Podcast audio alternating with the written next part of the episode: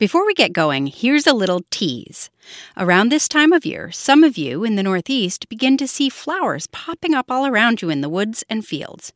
But no one planted them. So Eliza wants to know Why do flowers grow wild?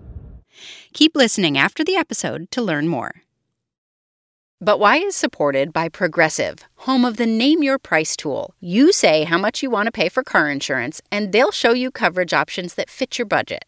It's easy to start a quote. Visit progressive.com to get started. Progressive Casualty Insurance Company and affiliates, price and coverage match limited by state law.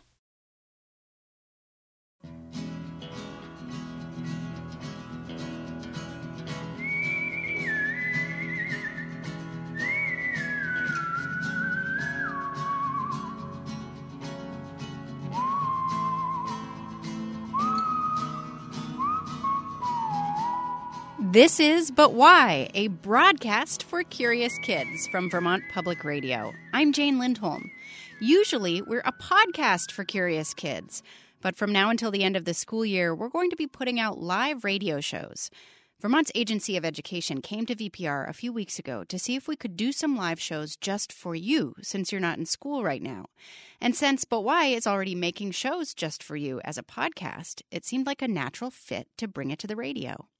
So, for the next seven weeks, we hope you'll join us every Friday to talk about poetry, music, space exploration, and more. These shows only work if you call in with your questions. And I should warn you, we might offer some homework for you in advance of the shows. But any homework is designed to be fun, and you only have to do it if you want to. No homework for today. Today we're going to talk about two different animals that you may be seeing in the fields and forests and ponds around you at this time of year bats and beavers. We're going to talk about bats for the first half of the show. Now, I find bats really interesting, but most of us don't get to get close to bats very often. They're usually pretty good at avoiding humans, even in the darkness, and we're going to talk about why in a little while. But there are lots of scientists who study bats especially right now because there's a sickness called white nose syndrome that has been killing bats for more than a decade since it was first discovered in upstate New York. Part of my job for Vermont Public Radio means I get to go out with scientists who are studying why. A few years ago, I went out with some researchers who were trying to figure out why one colony of little brown bats in Cornwall, Vermont, were doing really well despite this sickness. So I got to see the bats get trapped and studied. I want to play you a little bit of sound from that trip because you're going to get to hear what a bat sounds like and what wildlife biologist Alyssa Bennett thinks these bats might be thinking about when they get captured. It's like I got three parts of him free. Oh, good. Okay, here I'll take him. You got him? Yeah. He's, latched on you. me right yeah. now. Here you go. oh, there you go, Next buddy. day. So oh. I always picture Jane that this must feel like some kind of alien experience to them. You know how people describe their alien experiences as these bright lights and then all these invasive uh, body examinations Uh-huh. happening. And, and of course, that's exactly what we're doing. We're shining bright lights in their eyes. They were just out foraging for the night, and then this very strange, bizarre, scary thing happens. And then we take all sorts of measurements on them, and then we let them go. and you know, I think they must say to their friends, this crazy thing happened. I was just flying around and then the bright lights and I was abducted and all their friends are like, right. Do you think that's what bats are thinking about? That maybe they've been abducted by aliens when they get captured by researchers? Luckily, the researchers are only there to try to help the bats and make sure that they all survive. And one of the ways to help bats is to learn more about them and care about them and find out how you can make sure the bats in your area are staying safe and healthy. So let's talk about bats now with Barry Genzlinger. Barry is a bat advocate, and he and his wife Maureen founded the Vermont Bat Center, where they help educate people about bats and also they rescue bats. The last time I talked to Barry, he had some bats hibernating in a special hibernation area in his house that he and Maureen have set up. Barry, it's nice to talk with you again. Thank you, Jane. So, what were you doing today? Because we're talking to you here live on the radio at 1, but I understand you've actually been driving around the state already to deliver a bat to travel downstate to somewhere else. That's right. I left early this morning and drove down to Middlebury, uh, where Carrie Moynihan picked up the bat from me and drove it from there all the way down to Dorset. Uh, there were actually three bats in this group, and all three have now been successfully released back into the wild. Why did you have them to begin with? I had them because they came out of their hibernation cave way too soon, right in the middle of winter when it was snowy and freezing cold and there were no bugs to eat. So the biologists that were checking their hibernation area found them and brought them up from Dorset all the way up to us at the Bat Center in Milton. And so you keep these bats safe for the rest of the winter as long as they should be hibernating? That's correct. And, and this particular group stayed together through the winter. We kept them healthy and fat, feeding them delicious mealworms. uh, and uh, when it got to be spring and the bugs started coming out, we said, okay, it's now time to turn them loose back where they came from. So, to turn them loose back where they came from, they had to go all the way back down to Dorset. So, Barry, before we get to our callers and emailers, and we have a lot, so we're going to get through as many questions as we can, let's establish some information so that we know a little bit about bats as we have this conversation. What are bats? They fly, but they're not birds. They fly and they are not birds. They are the only flying mammals. They're mammals just like dogs and cats and humans. We are all mammals and bats are in that group of mammals. But they can fly, and I can't. no, I wish I could too. But but being I, a mammal means they have fur or hair. They they have their babies drink milk. They give birth to live babies. So all that's true about bats. All that is true about bats. No eggs. And no eggs. They don't lay eggs. Um, if you can think of a bat doing all of the same things that we humans do, uh, except they can fly. That is so cool. Um, and how many different kinds of bats are there in the world? Well, in the whole world, there are about 1,400 different kinds of bats. But up here in Vermont, we only have nine. Geez, only nine? Can you name them all? we have little brown bat, the big brown bat, the northern long-eared, the small-footed, uh, the tricolored, the hoary bat, the red bat, and the silver hair bat. And the I Indiana I, bat. And the Indiana, that's the one I forgot. Phew, I we got to nine. Yeah, well, but see, that was the only one I could remember. So we got to nine between the two of us. there we go. Let's go to one of our calls. Here's Max, who's calling in from Elmore, Vermont. Hi, Max. Hi. Go right ahead. What's your question for Barry? Why, why do bats, um, some bats suck blood? Ooh, good question, Barry. Why do well, some bats suck blood? That is a very good question. Bats actually don't suck blood. Uh, bats find an animal that has an injury. Now, keep in mind, there are no blood sucking or blood drinking bats anywhere except a little area in South America. So, all the bats that we have up here in Vermont don't drink blood. But when they do, they look for a, an animal that is injured that might have a little bit of blood on it, or they might sneak up on a, a chicken that's sleeping in a tree and make a tiny little nip in their foot so that a little drop of blood comes out and then they lick it up. But they don't actually suck the blood.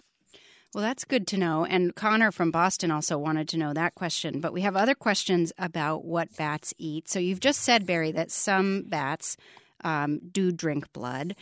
Benjamin in Massachusetts wants to know do all bats eat fruit? All bats do not eat fruit. In fact, there are about 250 different frugivores, fruit eating bats, but there are over 700 insect eating bats. So there are way more bats that eat insects than there are those that eat fruit. Are there any meat eating bats? There are meat eating bats. We call them carnivores, and they eat things like mice and frogs and lizards, things that they are able to catch. Uh, obviously, they couldn't catch a big, huge thing like a bear or a moose because they're way too big, but they can catch small animals and uh, lizards and little frogs So those are the carnivores. And there are others that drink the nectar from flowers. Well, that's important, isn't it, Barry? Because we often think of honeybees first when we think about pollinators. Maybe some people picture hummingbirds, but aren't bees all, I mean, aren't bats also very important as pollinators? They are very important. Uh, here in uh, the United States, we do have some pollinating bats. And if you think of pic- pictures that you've seen of out west in the desert and you see these great, beautiful cactus growing out in the desert, those are growing there because the bats pollinate those cactus flowers to make new cactus. And they've been doing that for millions of years. Evie is calling in from Maplewood, New Jersey. Hi, Evie. How are you today? Hi. Hi. Do you have a bat question for Barry? Yeah. Go for it. Why can't bats see in the dark? Why can't they? I can. Why can't? Oh, good. I'm glad you said it that way. Okay, so Evie wants to know why can bats see in the dark? And Barry, we have questions about this from other kids too, like Teddy in Maryland, who says, "Yeah, how do bats see at night?" Very good questions, both of you. Wow. Um, so when you go out in the dark, all of your seeing is done with your eyes. When bats go out in the dark, they see with their ears by doing what's called echolocation. They make a noise that goes out from their mouths and bounces off everything around them. And they hear that echo coming back, and they can tell the difference between the echo coming back from a house or a tree or a car and the echo coming back from a tiny little bug. And they usually don't try and eat cars or trees, but they do try and eat bugs. so when they're flying around at night, they use their echoing to find where their food is. Well, let's play the question on that that we have as well, because I want to make sure we get this in. Here's an echolocation question. I'm Okay. Georgia, and I'm seven years old, and I live in Fort Wayne, Indiana. And I want to know why bats use echolocation to find food. So, Barry, you said they do use echolocation to find food, but why? Why wouldn't they just use eyesight? Well, that's a good one. Eyesight works really well if you are looking for something like a piece of fruit in a great big fruit tree, s- because mm-hmm. you can fly around at night and see a tree and fly up and find fruit. But if your favorite fruit is a little tiny insect that's flying around at night, it's very hard to see a tiny little insect so bats over millions of years have developed this great way of finding their favorite food in the dark. And that's why they use their echoes. So, um, Sagan in Denver, Colorado wants to know what colors do bats not see? So, so do bats see colors? Bats do see a very limited number of colors. One that they do not see is red. Uh, and uh, some experiments have been done about this to determine could we, for example, use a red light outside our house on the porch so that bats don't fly past our doorway. Uh, be, the bugs like the light, but the bats wouldn't be able to see the light uh, and they wouldn't come after the bugs. So perhaps that would be a good thing to know that bats don't see red. They do see some other colors, but not nearly as many as we see. All right, Barry, uh, here is a question we got from a lot of kids, including seven year old Corinne, four year old Nate, who lives in Brooklyn, and six year old Will in Kansas City, and this friend. Hi, my name is Calvin, and I and I'm six years old, and I live in Concord, Ohio. And my question is, why do bats hang upside down while they sleep? What about it, Barry? Why do bats hang upside down? Wow, that's a neat question. So picture yourself standing on your tippy toes to get as tall, as tall, as tall as you possibly can, and then look down at your feet, and you'll see your feet are pointed straight off the end of your legs. And that is the way a bat's feet are made. Their feet do not bend at the end of their legs the way ours do. So their feet come straight out and they would not be able to stand up unless they could stand on their tippy toes. So with their feet going straight out, they have developed toenails that are curved like a hook. So you have a foot coming straight off the end of your leg and toenails that are hooks. So it's really easy for a bat to turn upside down, use those toenails to hook into anything a tree, or a, in, if they live in a bat house, they hook it into the bat house, but they use those little tiny toenails to hook into it, and now they won't fall. I didn't know they had little toenails that they were hooking in. That's kind of neat. Very sharp little toenails, too. So, but Barry, we were talking earlier about baby bats, that baby bats are born live, as all mammals are. So, how do the parents make sure that the baby bats don't fall down when they're all hanging upside down? Well, they have to be pretty careful where they put them.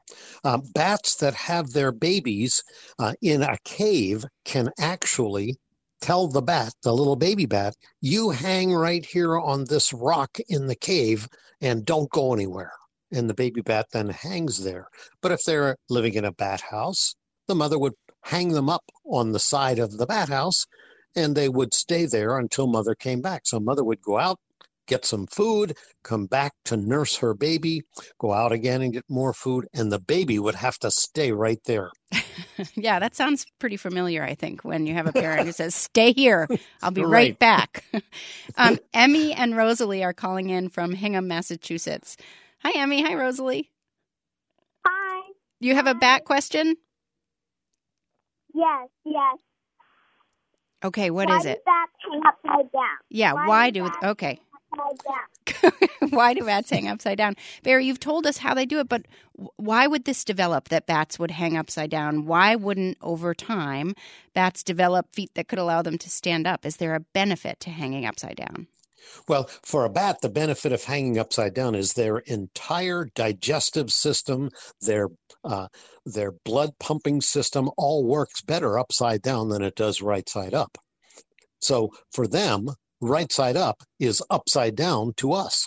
It's also cool, Barry, when you see them flying out. Like they're um, that sound that we heard at the beginning of the show came from a place that it, it, burned down, unfortunately, but used to have a covered bridge. And the bats would hang upside down in the covered bridge during the day, and then at dusk they would fly out, and you could watch them sort of drop. It's almost like they just let go, but then they are kind of immediately into a flying position. So it seems like maybe that's an adaptation too. Yes. Um, and the other interesting thing about bats is their wings are not like birds' wings. They don't have any feathers. Their wings are solid like the wings of an airplane. So the reason they let go and drop is so that they get speed so they can fly like an airplane. So they let go and start falling down and then they start flying. Cool. All right. So we were talking about baby bats too. Here's a question about baby bats, which I learned, Barry, are actually called pups. So very cool. Here, here's a question about baby bats. I'm a four year old from Los Angeles. My name is Paxton, and here's my question Why are baby bats pink? Barry, why are baby bats pink? Baby bats are pink because their skin is pink in color and they have no fur yet. So when they are born, all you see is their little pink skin. And after about a week and a half or so, seven or eight or 10 days, their fur starts to grow. And once their fur starts to grow, now they go from pink to brown as the color of their fur comes out. Cool. Um, hey, Barry, a third grade teacher in Shoreham wrote to us saying her students want to know why bats are called bats. Do you know? Good question. The term bats has been around for a very long time. Bats by scientists are actually called Chiroptera, not bats. The official name for all the bats of the world is Chiroptera, and it means hand wing because a bat, when it wants to fly, remember they're mammals, so they have body parts just like we do, and they have an arm and a hand and fingers And when they want to fly, they stretch their arm out, open up their fingers, and their fingers make a wing. So hand, wing, chiroptera. Hmm, cool. We're talking about bats and beavers today. Bats first. And we're talking about these amazing creatures with Vermont Bat Center co founder Barry Genzlinger. Let's listen to the sound of some bats.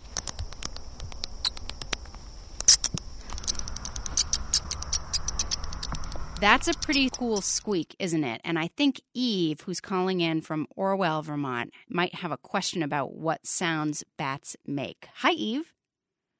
Hi. So, do you have a, a bat squeak question? Um, yes, my sister has a bat squeak question. Who's your sister? Elise. Elise, what's your bat squeak question? Why do they make that noise? Okay, and then Eve, did you have another question? Yeah, like why did they evolve with wings? Like, was there a danger that they had to get away from? So, good questions from both of you. Barry, let's tackle the bat squeak. Why is it they make that noise?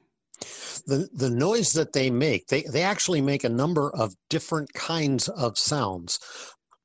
The one that we were just listening to is the sound of them echolocating to find food. So those little squeaks that we hear as little squeaks are actually thousands of individual little noises that are made so fast that to us it sounds like a squeak.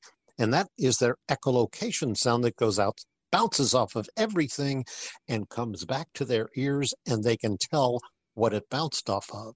Hmm. But the other kind of noise that they make is noise that we actually can hear. It's noise of them talking to each other. Bats have a very complex language structure, and they actually talk to each other. They say things like, Hey, get away from my food. I was going to catch that bug. So, two different kinds of sounds.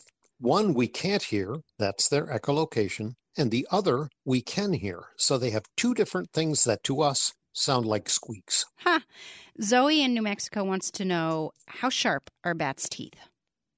Ooh, bats' teeth are tiny and very pointy, and they are very sharp.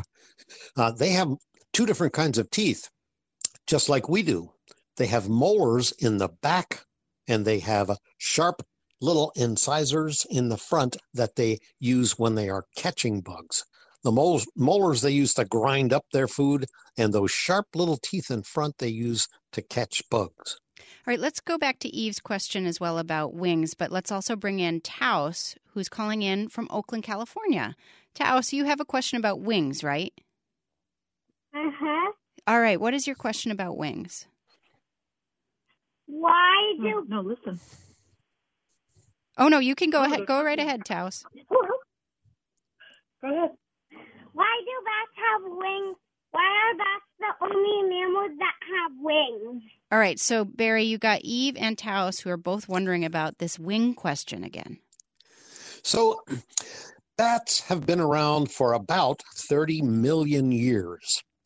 And 30 million years ago, in order for them to avoid predators, this is what, what we are thinking, in order for them to avoid predators, which are running around on the ground trying to eat the bats, over time, the skin between their fingers grew into wing membranes and allowed them to take flight. So when they were able to take flight, then they figured out, hey, I can catch the bugs that are flying around. And they fly around, the bats chase them, use their echolocation to catch them, and that's why they have wings. So, Barry, we have some questions that are topical for you as well that people may be thinking about right now because of other things they've been hearing in the news. So, let's get to Oscar, who's calling in with one of those questions from Bethlehem, Pennsylvania. Hi, Oscar. Hi. So, so what's your question? Um, how and why do, did bats cause the coronavirus? Good question, Oscar. And Colin, who's nine from Atlanta, Georgia, has the same question for you, Barry. And I don't know if you know the answer, but we keep hearing that the, the COVID 19 coronavirus may have originated in bats. That is a, a question that is being studied a lot right now. Uh, one of the theories is that a bat, which has a very strong immune system and is not affected by things like coronavirus or Ebola or SARS. Those viruses don't affect the bats.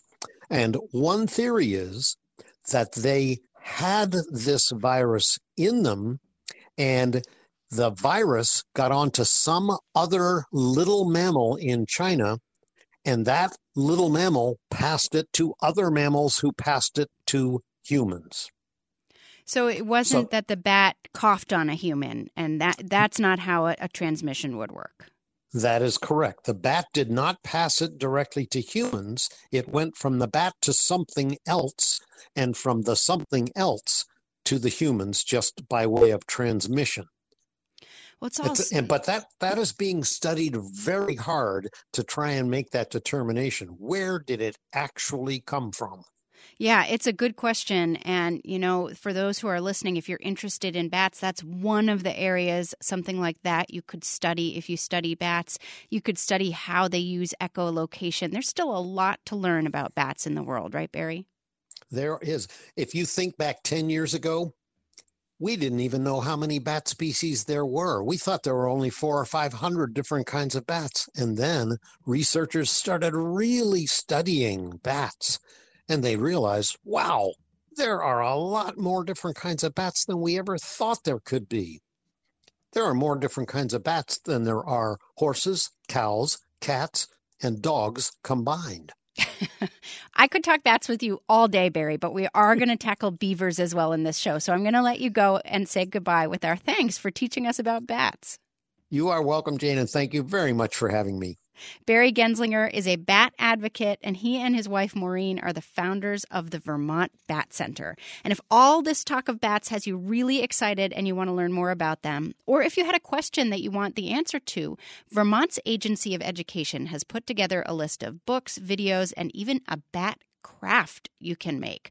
Go to butwhykids.org and click on today's show for a link to more resources.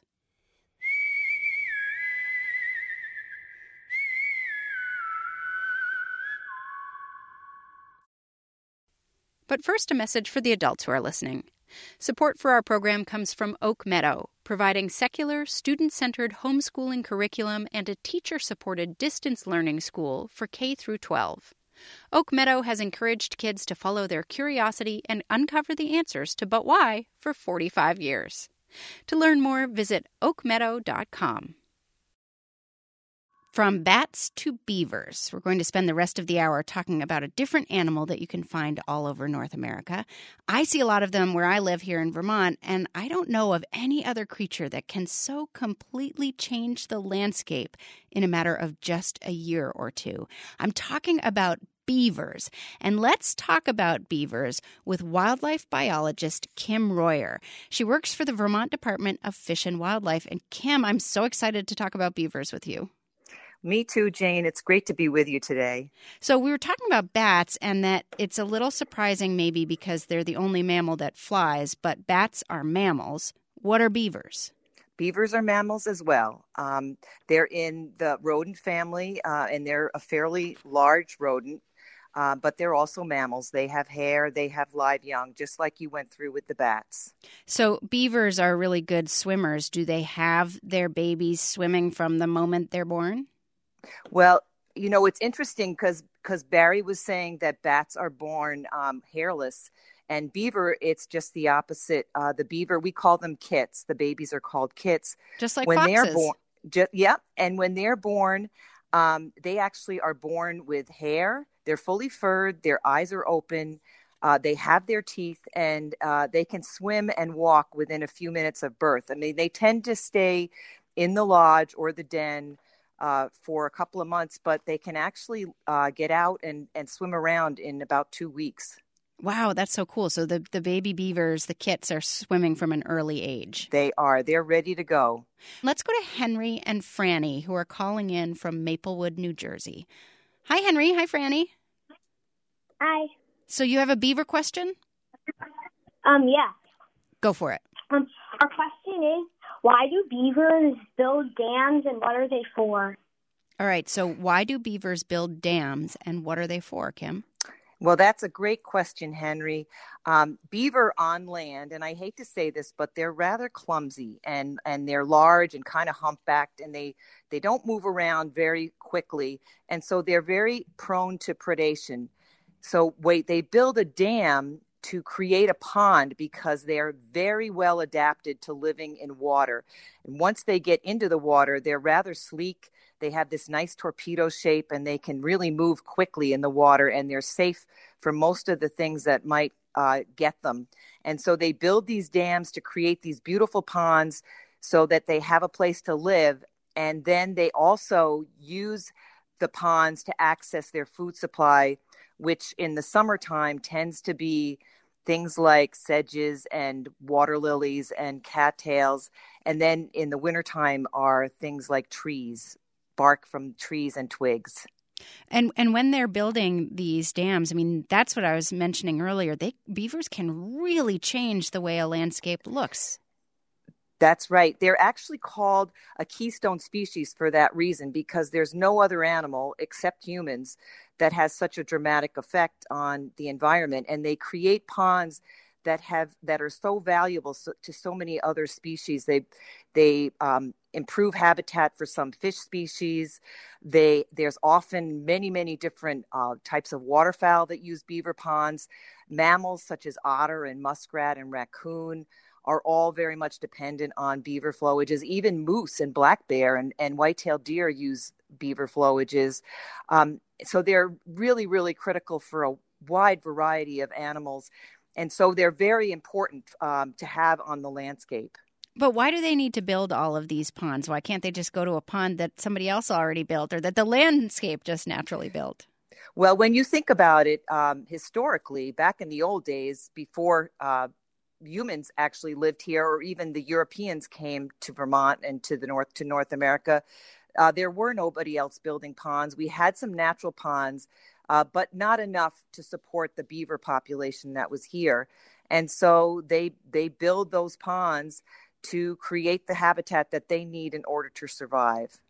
All right, so so while we're talking about how beavers create this landscape, let's go to one of our questions. Um, and a listener sent this about beavers and being loggers. Hi, my name is Grayson. I live in New New York. My question is How do beavers cut down trees? How do beavers cut down trees? And maybe Grayson was inspired by the running of the bathwater or something there, Kim. yeah, that's a great question, Grayson. Um, well, beaver actually, inside their heads, they have these really massive skulls.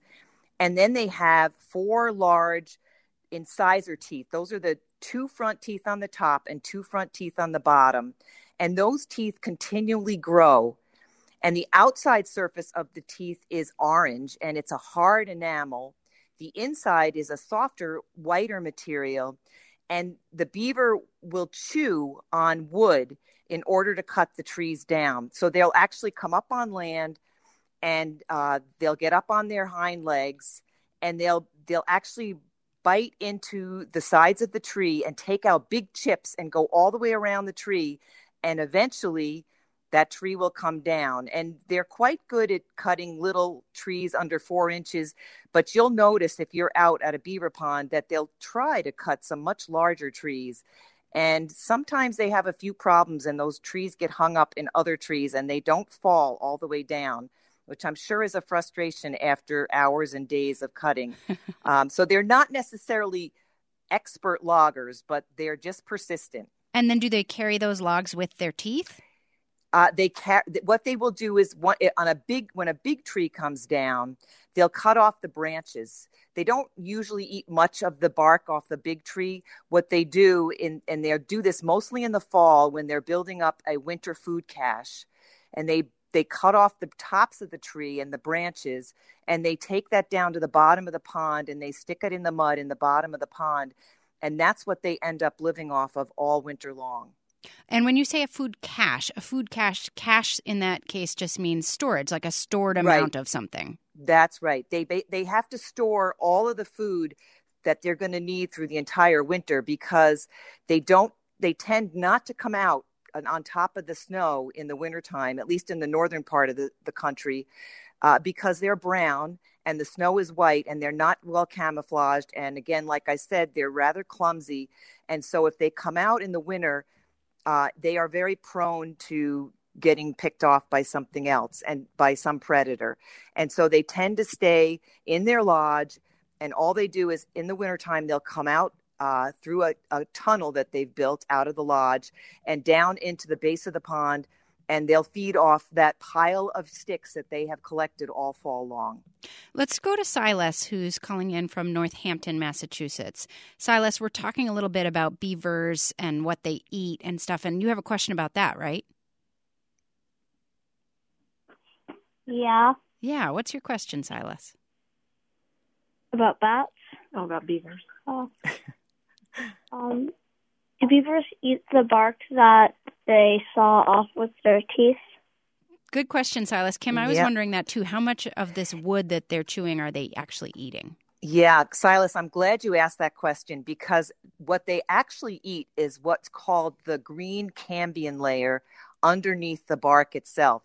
So if you go to a beaver pond in the springtime, you'll often see lots of white sticks floating on the top of the pond or even sometimes stuck into the lodge or into the dam. And that's what's left over from their winter food supply. They're actually have eaten the bark off those sticks and um, what's left over in the in the spring is the stick itself. They don't eat the wood. Let's talk about beaver tails, Kim. We have lots of questions about this. So, Gabriel in Pelham, New Hampshire wants to know why beavers have a flat tail. Juniper, who's eight and lives in Essex, Vermont, says, Do beavers' tails really have a waffle pattern like they do in books? And Lucas in Hinesburg, Vermont says, Why do beavers have big, wide tails and what are they for? And let's get one more in here. I'm Theo from Seattle, Washington. I'm five and a half. I want to know why do beavers have big tails? So, Kim Royar, give us the skinny on beavers' tails. Sure. So um, beaver actually use their tails in in many different ways, and when they're on land and when they're cutting those trees down and they're up, kind of standing on their back legs, they use the tail for balance. It actually provides them like a little kickstand to keep them from falling over. Um, they often, if anybody's ever been down to the, wa- the the edge of a beaver pond, they may have seen a beaver slapping its tail on the surface of the water, and this is a signal of alarm. And they're either warning the other beaver in their family that there's some danger out there, or maybe that there's even another beaver around. Um, the tail also stores fat in it. So in the wintertime, if that food cache we talked about, that, that pile of sticks that they've put away for the winter runs low, they can actually live off the fat reserves that are in their tail. So it's a very, very important uh, organ for the beaver. It also helps them maneuver in the water. It acts kind of like a rudder for the beaver and helps them swim much better in the water. And is it waffle patterned like you see in cartoons? You know, it does. It is like uh, scaled. And in fact, back in the medieval days, um, people actually used to eat beaver tail for Lent because they thought it was the equivalent of a fish, because it does have a, squale, a, a scaled pattern. It's a kind of a leathery tail, but with that kind of scalloped pattern on it. And you say for Lent because some people, depending on what religion they follow, during certain times of the year in particular, you might have some restrictions on what you, you can or can't eat if That's you're following right. a religion. That's right. Um, Theo in Omaha, Nebraska, also wants to know about beaver tails and asks, How do beavers leave tracks with their tails? Well, uh, the beaver tail is about nine inches to 13 inches long and maybe four to eight inches wide. So it, it can be pretty large. That's an adult tail. And when it when it walks in sand or even in mud, and it, if it drags the tail, it'll you'll kind of see this little serpentine or squiggly movement, and it and you'll see uh, maybe a, a four to eight inch, uh, just like um, a trough in the mud or in the sand where the beaver has dragged its tail. And unfortunately, sometimes you will miss the beaver, the tracks of the beaver itself, because the tail actually wipes them out as it walks along. A lot of the places where I like to walk have beavers, and you can see they've created trails with their tails and their feet um, along the paths of from one pond to another or where they like to go a lot of the time. And you can just see these beaver trails. It's really neat to watch them form. It is. And the other thing you can look for around a beaver pond is uh, they will build these little scent mounds. So they create these little mounds of mud uh, and they will um, disperse castor. They have castoreum in their in in glands in the back of their right behind the tail, right in front of the tail, and they'll disperse those on these mounds, and those are like um, signals to other beaver that this territory is taken, and we don't want any outsiders here. Are beavers one of the smelliest animals? I've heard that. Um, I actually think that the castoreum it doesn't doesn't smell bad at all. It's actually it's actually kind of a uh, maybe even a licorice smelling type smell. Huh. Well, I guess it's in the in the eye of the smeller whether It's- you think well, that, it's a good that smell is or true. not. That's true. Everything is. Let's go to Percy, who's calling in from London, England. Hi, Percy. Nice to talk with you. Hi, What's your question about beavers? My name is Percy. I'm five years old.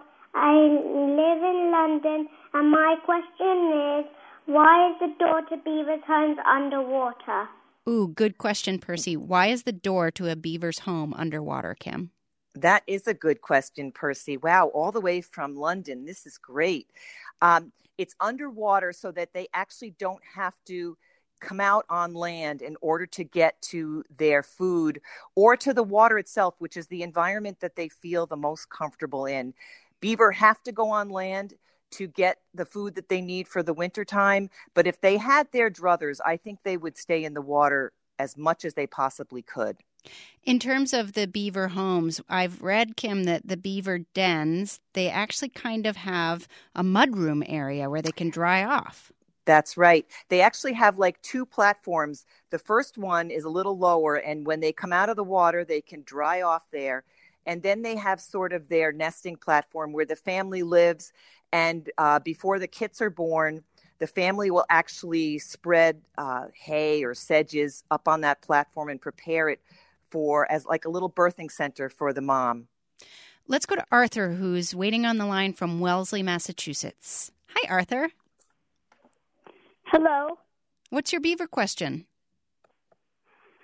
I heard that beavers in the, they they have teeth and the front part is hard and the back is soft. Why is the back part soft? Oh, interesting. Kim, why is the back part of a beaver's tooth soft? Yeah, that's that's a great question. They actually can sharpen their teeth by grind, grinding the low, lower teeth against the upper teeth, and they grind it against that soft part in the back, and it it ma- creates a a chisel, sharp cutting surface, so that they can always keep their teeth sharp enough to be able to cut down a tree. Iris lives in Montpelier and, and is seven and wants to know why are beaver teeth orange? The orange part is the hard enamel part, and that's got iron in it, and that's just what makes it have that color. Four year old Lucille in Winooski wants to know Do beavers make noise? We talked about the fact that they slap their tail, Right. but do they actually vocalize? they they vocalize with each other but not so that we normally can hear them they're not like bats where they make those loud chirping noises that are are something that humans usually hear but they may vocalize to each other in in the lodge itself Let's go to Maggie, who's calling in from Fletcher, Vermont. Hi, Maggie. Hi, I was wondering um if bats are predators to any other or beavers are predators to any other animals. Oh, Maggie, I'm so glad you asked that question because um, I wanted to make sure everybody understood that beavers are, we talked about bats being carnivores. Beavers are herbivores and uh, they only eat plant material. So, like I've said, in the summertime, they eat uh, things like water lilies and, and, um, and maybe cattails and sedges and then in the wintertime they eat the bark of uh, of sticks so they do not eat fish and they don't eat any other animals Amelie is with us from Quechee, Vermont. Hi, Amelie. Hello. Hi. Um I'm Amelie and I have a question and it's how large do beavers grow and how long do their teeth grow? Did you hear that, Kim? How Yeah. big can beavers grow and how long do their teeth grow? Sure. So um, they can get to be a large beaver can get to be up to sixty pounds, um, and it's it's amazing because uh, if the beaver were the size of us, of a human, uh, their brain would actually be 15 times smaller than ours. So they have a pretty tiny brain. It's amazing that they can build these incredible dams and lodges with a brain that size. Because I know I couldn't do it with my brain. Um, so they can grow anywhere from you know six, up from 20 to 60 pounds. And um, the other question was how How long do their teeth get? how long their teeth their teeth will keep growing for the rest of their life and that's why they have to keep chewing on wood because if they stopped their teeth could grow right around and and go right into their their lower jaw or their throat. So it's very important that they keep chewing all the time. That's what keeps their teeth from growing too long Kim, you mentioned earlier when European settlers came to North America, they changed the landscape in many ways. They also uh, changed the landscape for beavers in that they hunted beavers a lot. How are beaver populations now? Uh, they're actually growing. And when you think about it, uh, Jane, the two major predators of beaver prior to European settlement were wolves and, and Native Americans. Uh, and we have wolves are no longer on the landscape. Coyotes and a few other species will take uh, beaver, but we we basically have a growing beaver population today. Is that good? Because sometimes humans don't like what beavers do to their own land. Well, it's good from an ecological standpoint. Beaver create amazing habitat, and we have a program to try to help people live with beaver uh, so that we can tolerate as many as possible on the landscape. So you want people to enjoy beavers and like them and find a way to live together. As much as possible, although sometimes we do have to control the population in places where uh, the program that we have, the, the, the materials that we use don't work. Well, we have more information about beavers. Again, go to butwhykids.org and click on today's show, and you're going to find some more resources from Vermont's Agency of Education and more resources about bats, which we talked about earlier. Kim Royar is a wildlife biologist with Vermont Fish and Wildlife. Kim, it was such a pleasure to talk beavers with you. Oh, it was so great to be here, and I really enjoyed the questions. Good. Um, kids, I hope you enjoyed this show too. We're going to be making these programs every week until the end of the school year in Vermont, which is in the middle of June. And we have so many fun topics planned, including one with the chief scientist at NASA. But you're definitely going to want to tune in first next Friday. We'll be learning about poetry with Ted Scheu, who's known as the Poetry Guy. And this one does have some homework if you want it. We want you to write a short poem. It can be any form haiku, acrostic, slam poetry, whatever you like. And if you don't know what a form of poetry might be, just write whatever comes to your head. And then save it and call in next week to read it on air. Questions at butwhykids.org. I'm Jane Lindholm. Until then, stay curious.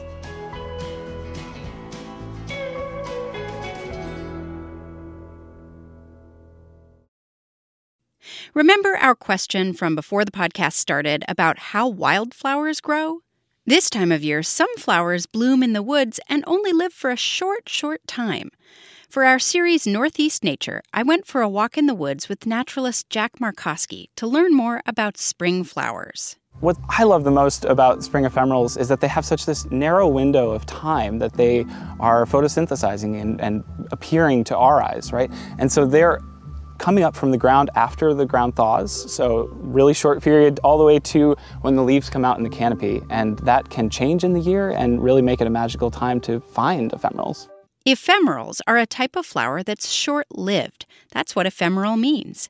Maybe you can find some on a walk in the woods where you live. If you want to get But Why for your classroom or home study, sign up for But Why Adventures Northeast Nature. In this monthly series, we learn more about what's happening outside, and we have curriculum and activity guides for all students. It's free, and you can find out more at butwhykids.org/nature. From PRX.